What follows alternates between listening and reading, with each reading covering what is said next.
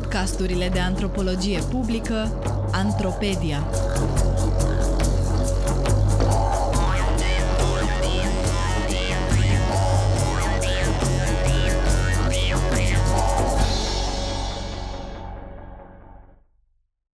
Antropologia mediului. Despre natură, comunități umane și realitatea prea puțin știută.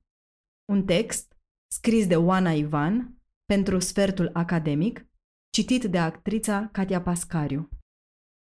Începând cu februarie 2020, împreună cu profesorul Michael Harkin, bursier Fulbright, am organizat în cadrul Facultății de Sociologie a Universității Babeș-Bolyai primul curs de antropologie a mediului. Deși mediul înconjurător constituie una dintre cele mai mari preocupări la ora actuală, spre surprinderea noastră, am constatat că nicio altă universitate nu a mai oferit vreodată în România un astfel de curs. Fiind o premieră națională, am fost invitată să vorbesc la o emisiune radio despre acest subiect. Iar la sfârșitul interviului, realizatorul m-a întrebat de ce bătea vântul tare la Cluj în ziua aceea. Chestiune total în afara ariei de cercetare a antropologiei mediului. Atunci mi-am dat seama din nou cât de puțin familiarizat este publicul larg cu acest subiect. Pe lângă publicul larg, programele de protecție a mediului în România, deși bine intenționate, în marea lor majoritate suferă de o abordare învechită, folosită în urmă cu câteva decenii și care și-au dovedit ineficacitatea la nivel mondial. Această abordare se bazează aproape exclusiv pe experți din științele ecologice, ignorând comunitățile locale, deși ele fac parte din ecosistem adică geografii, biologii și ecologiștii, propun soluții ce vizează flora și fauna, fără a colabora cu cei care trăiesc în acele spații de sute de ani, impunând doar restricții. Astfel, lipsa de colaborare sau cea făcută doar pe hârtie pentru a bifa cerințele europene de sustenabilitate locală sau management inclusiv, duce la conflicte între comunitățile locale și experții de mediu și, prin urmare, la un mediu mai puțin protejat. Mulți dintre noi am participat probabil cel puțin odată la un meeting împotriva defrișărilor sau am făcut pancarte și steaguri pentru o cauză de mediu pe care le-am fluturat în piețele publice cu mânie și mai ales cu speranță, pentru că ne doare să vedem natura distrusă sub ochii noștri. Pe lângă manifestații, participarea la diverse acțiuni de curățenie, ecologizare sau reîmpădurire arată implicarea publicului larg în acțiunile pentru protejarea mediului. Cu toate acestea, discursul mainstream poate ușor deturna și manipula buna intenție a publicului larg. Deseori, acest discurs lipsit de nuanțe și de o analiză a mecanismelor de funcționare a comunităților formează categorii eronate de genul populația urbană educată versus populația ignorantă, locală și distrugătoare a mediului natural sau altele prezentate și deconstruite în prezentul eseu. Într-o definiție foarte scurtă și simplificată, antropologia mediului se ocupă de relația dintre comunitățile umane și mediul înconjurător, iar această relație este la fel de veche precum rasa umană. Cu toate acestea, antropologia mediului este o știință relativ tânără, care și-a intrat în drepturi abia prin anii 1960, trecând prin diferite etape. Astăzi, ecologia politică, adică relația dintre factorii politici, putere, economie și factorii sociali și de mediu, este cea mai importantă ramură a acestei științe. Datorită spațiului limitat, vom discuta trei teme de bază ale antropologiei mediului și voi oferi exemple din România pentru a înțelege cum stau lucrurile în realitate, astfel încât soluțiile să devină viabile și nu utopice, sau mai rău, cu efecte negative, după cum am constatat în diferite locuri din țară. Voi vorbi despre cunoștințe ecologice tradiționale, arii protejate și comunități locale și dezastre naturale. Cunoștințe ecologice tradiționale sau Traditional Ecological Knowledge reprezintă acele cunoștințe, credințe și tradiții despre mediul înconjurător transmise din generație în generație prin diferite practici de către o comunitate. Cunoștințele ecologice tradiționale înseamnă de la folosirea mușețelului sau a altor plante pentru a trata infecții minore, folosirea unei parcele de pământ pentru cultură prin rotație, pentru a se reface substanțele nutritive din sol, până la interdicția de a lucra la câmp în zilele de duminică, de sânziene sau alte sărbători mitico-religioase. Aceste cunoștințe ecologice tradiționale despre ecosistemele locale sunt foarte importante, deoarece reprezintă un mod de adaptare locală la șocuri și asigură traiul comunităților. De aceea, spre deosebire de situația actuală în care aceste cunoștințe sunt ignorate în programele de protecție a mediului, ele ar trebui să fie parte integrantă ale strategiilor de mediu. Pe scurt spus, degeaba specialiștii în managementul resurselor naturale propun soluții de protejare a mediului din birourile centrelor de cercetare, dacă acestea nu iau în considerare felul în care comunitățile locale specifice înțeleg și folosesc mediul natural. La nivel mondial, folosirea metodelor antropologiei mediului pentru înțelegerea cunoștințelor ecologice tradiționale și felul în care ele pot fi înglobate în programele de protecție a mediului pentru a evita eșecul ultimelor decenii, a devenit politică obligatorie.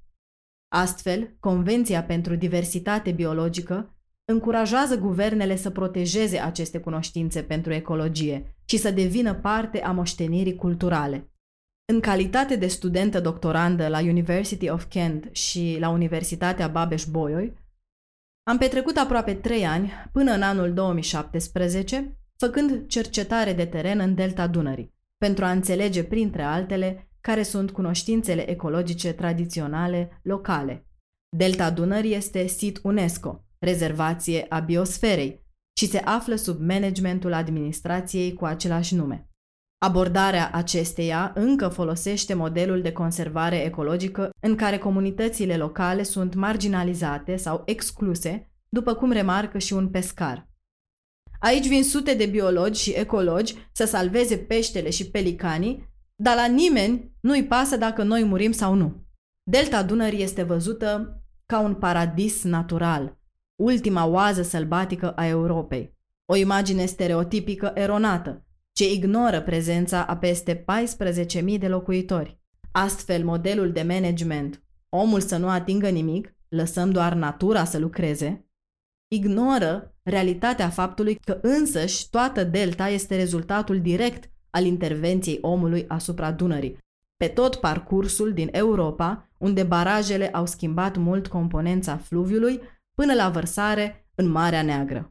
Localnicii mi-au povestit cum bunicilor săpau canalele cu sapa pentru a le decolmata și a aduce apă proaspătă din Dunăre în lacurile din interior, oxigenându-le și oferind un spațiu bun de reproducere a peștelui. Acesta este un exemplu clasic de cunoștințe ecologice tradiționale, care dovedeau o bună înțelegere a circuitului apei și duceau la o biodiversitate crescută. Astăzi, aceste practici sunt interzise, deoarece sunt considerate intervenții artificiale ale omului, iar ca urmare, canalele sunt colmatate de la an la an cu aluviuni și cu creșterea necontrolată a stufului. Astfel, fără apă proaspătă, multe lacuri interioare s-au transformat în mlaștini, asfixiind populația de pește și reducând biodiversitatea.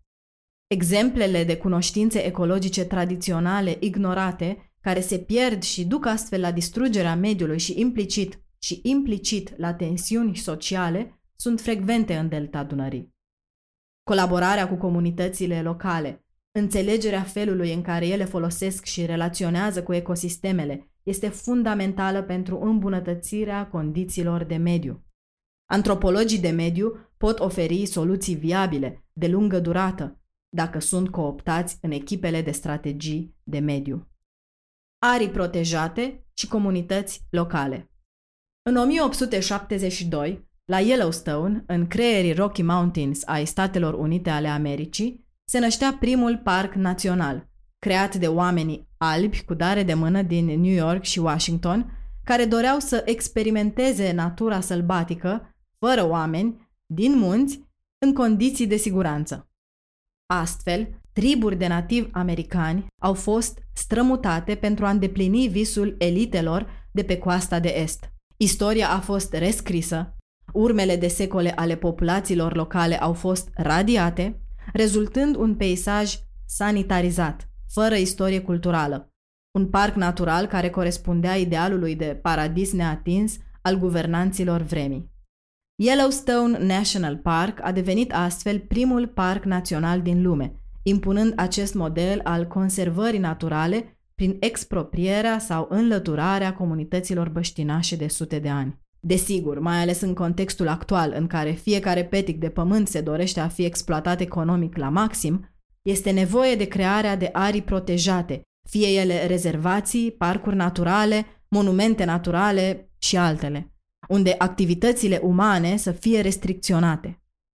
Dar crearea acestor arii protejate trebuie să se desprindă de modelul conservaționist Yellowstone, stabilit în urmă cu 148 de ani, care provoacă conflicte între ecologiști și populații locale, fără ca mediul să fie mai bine protejat în final. Pe lângă înglobarea cunoștințelor ecologice tradiționale în programele de mediu, așa cum am arătat mai devreme, antropologia mediului aduce în discuție și felul în care privim aceste arii protejate. Conform instituțiilor internaționale, relația om-natură este împărțită în patru mari categorii. Natură, cultură, mediu și societate. Categorii care de cele mai multe ori nu există astfel delimitate în viața reală. Prin urmare, eșecul proiectelor de protecție a mediului este pus pe seama faptului că localnicii sunt dificili și nu înțeleg ecologia, neînțelegând că tocmai aceste abordări top-down, făcute doar pe hartă și forțate în categorii artificiale, stau la baza problemei. Într-un proiect de înțelegere a relației om-natură în arile Natura 2000, un primar mi-a arătat cum delimitarea ariei a fost făcută fără minimul de aplicare practică. Limita ariei trecea prin gospodăria unui sătean, împărțind-o în două. Casa se afla în afara ariei Natura 2000, Șopronul și wc exterior se aflau înăuntrul ariei. Pentru orice modificare și acțiune în interiorul sitului Natura 2000, acesta avea nevoie de aviz din partea autorităților. Un alt exemplu este din delta Dunării, unde o familie locală a încercat să-și întemeieze o fermă ecologică pe un grind, urmând exemplul bunicilor lor. Autoritățile le-au interzis locuirea în acel spațiu, fiind considerat natură, iar locuirea putea fi făcută doar în zona economică, urmând împărțirea strictă în categorii rigide, deși viața localnicilor este o continuă întrepătrundere a naturii cu societatea și cultura umană. Dezastre naturale tot mai des aflăm plin de îngrijorare la știri despre dezastre naturale din România sau din lume. Un râu ieșit din matcă și distrugând jumătate din sat. O alunecare de teren ce îngroapă oameni și gospodării. Un cutremur ce dărâmă sute de locuințe. Un foc ce devastează suprafețe imense de pădure. Cu toate acestea, oamenii de știință sunt de acord că nu există acest lucru, dezastru natural, fiind de fapt o denumire greșită, toate aceste evenimente nefericite având cauze umane și nici de cum naturale. Cele mai multe dezastre sunt consecințele unor combinații între pericole naturale și vulnerabilitate umană. Un pericol natural nu poate fi prevenit, în timp ce un dezastru, da, așa cum arată un exemplu din America de Sud. Datorită nerespectării condițiilor minime de construcție, în Haiti un cutremur, adică un pericol natural, a dus la moartea tragică a 160.000 de oameni, prinși sub dărâmăturile locuințelor greșit construite. În Chile, unde structurile de rezistență au fost făcute conform unui design special pentru activitate seismică, au fost constatate 520 de morți. Cu tremurul este un fapt imprevizibil pentru ambele cazuri, dar prevenția și, prin urmare, nivelul de vulnerabilitate au fost complet diferite. Din nou, Cunoștințele ecologice tradiționale joacă un rol important, așa cum arată și cazul inundațiilor din Lunca Dunării, unde am participat în cadrul unui proiect de cercetare al Academiei Române. Timp de sute de ani, Dunărea se revarsă în fiecare primăvară, inundând Lunca, aducând apă proaspătă și bălți. Locuitorii nu priveau acest fenomen ca pe un dezastru natural, ci ca pe o binecuvântare care aduce pește proaspăt și fertilizează câmpiile inundate. După îndiguirile din perioada socialistă, Dunărea a încetat să se mai reverse, iar locuitorii au început să folosească fosta câmpie inundabilă pentru agricultură la scară mare, în spatele digurilor solide. După 1989 și privatizare, multe din pompele de evacuare au fost distruse, producând pagube în culturi, în timp ce digurile se erodau și creșteau vulnerabilitatea comunelor. Tragedia cea mare s-a întâmplat în 2006, când Dunărea a avut un debit mare, nemai întâlnit până atunci, și când, conform opiniei localnicilor, o serie de decizii politice neadecvate situației din teren au ignorat geografia zonei, provocând dezastrul. Astfel, Dunărea a spart digul și a inundat mai multe comune, provocând pagube imense. În acest caz, fenomenul natural de revărsare a Dunării s-a transformat din binecuvântare în secolul 20 în dezastru natural în 2006.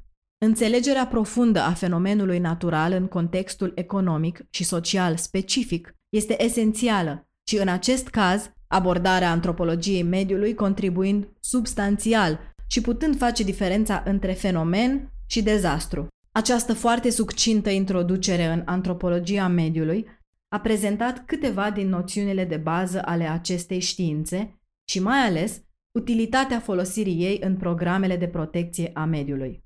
Înțelegerea comunităților locale, a cunoștințelor ecologice tradiționale, a factorilor politici și sociali, a devenit o necesitate în cazul problemelor de mediu. Cu toții vrem să stopăm tăierea pădurilor, să respirăm un aer curat și să avem un mediu sănătos pentru copiii noștri. Pentru aceasta, e important să înțelegem mecanismele profunde de funcționare și adaptare ale comunităților și să înțelegem ecosistemul în toată complexitatea sa.